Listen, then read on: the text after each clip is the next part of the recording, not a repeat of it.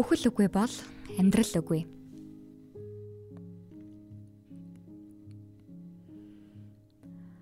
Амазоны тэнгэр ойтойгоо хувилдаж байгаад бороо оруулдаг гэсэн. Бразилийн борооны улирал хизээ эхлэх юм бэ гэж юу? Амазоны моддаас асуу. Тэд хизээвэ гэдгийг нь мэднэ. Амазон их чиглэг газар. Эхлээд модод үндсээрээ газар доорх чигийг сорно. Удалгүй чигний зарим нь модны навцын нөхөр гадагшлна. Ингиж газарт байсан чиг агаарт хоримтлагддаг юм.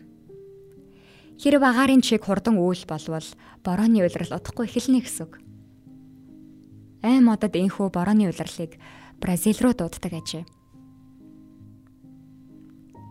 Харин нэг далайн цаана Африк төвд Сахарын цөл байна. Амазонтой харьцуулбал тэнд юу ч ургадаггүйтэй адил. Газар нутгаар Америк нэгдсэн улс шиг хэмжээтэй хорвоогийн хамгийн том, хамгийн халуун зүйлд хүн амтан баргал амьдардаггүй. Гэтэл энэ л цөл нэгэн цагт ой шугуй байсан төвхтэй. Тэнд олцсон хадны зургуудад хүн амьтдыг том нуранд сэлж байгаагаар дүрсэлсэн байдаг. Усны өхөр, анааш зэрэг амьтдыг сахаарт хүнтэй нэг дор аж төрж буйгаар олон дахин зорчээ. Сахаар бол яг ч Амазоны ой шиг тийм их зэрлэг ургамал ан амьтдаар баян биш ч том ой шугуутай байсан нэлт.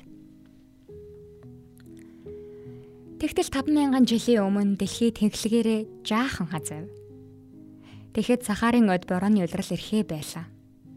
Усгүй болсон ургамлууд нь хөрсөндөг чигийг ховх соржээ.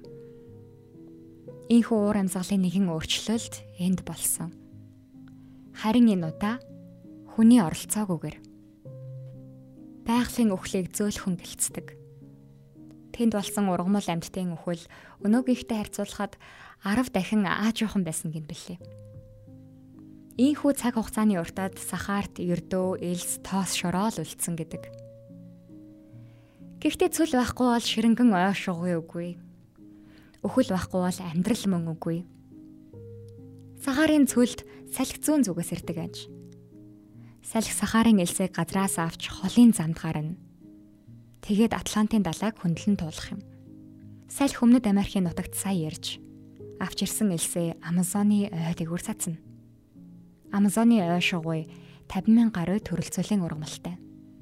Тентхийн ургамал дутагддаг нэг элемент нь фосфор. Харин салхи түүнийг сахарын цөлийн сүнсэн нураас авч ирдэг юм.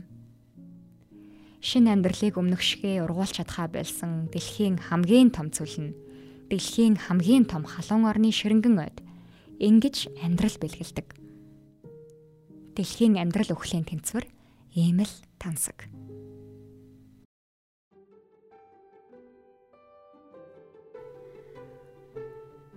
Ухаарлын 7 хоног бол мартагдсан сэдвүүдийг хөндөж бид бүхний сэтгэл дотор байдагч өдөр бүр гархан ярьж ярьдаггүйгээс анзааралгүй үлдээсэн чимгүүдийг сонсогчдод сануулгах аудио эссэний платформ юм. Ухаарлын 7 хоногийн эссэнүүд YouTube болон SoundCloud, Apple Podcast, Google Podcast зэрэг бүхий л подкастын платформуд дээр бий.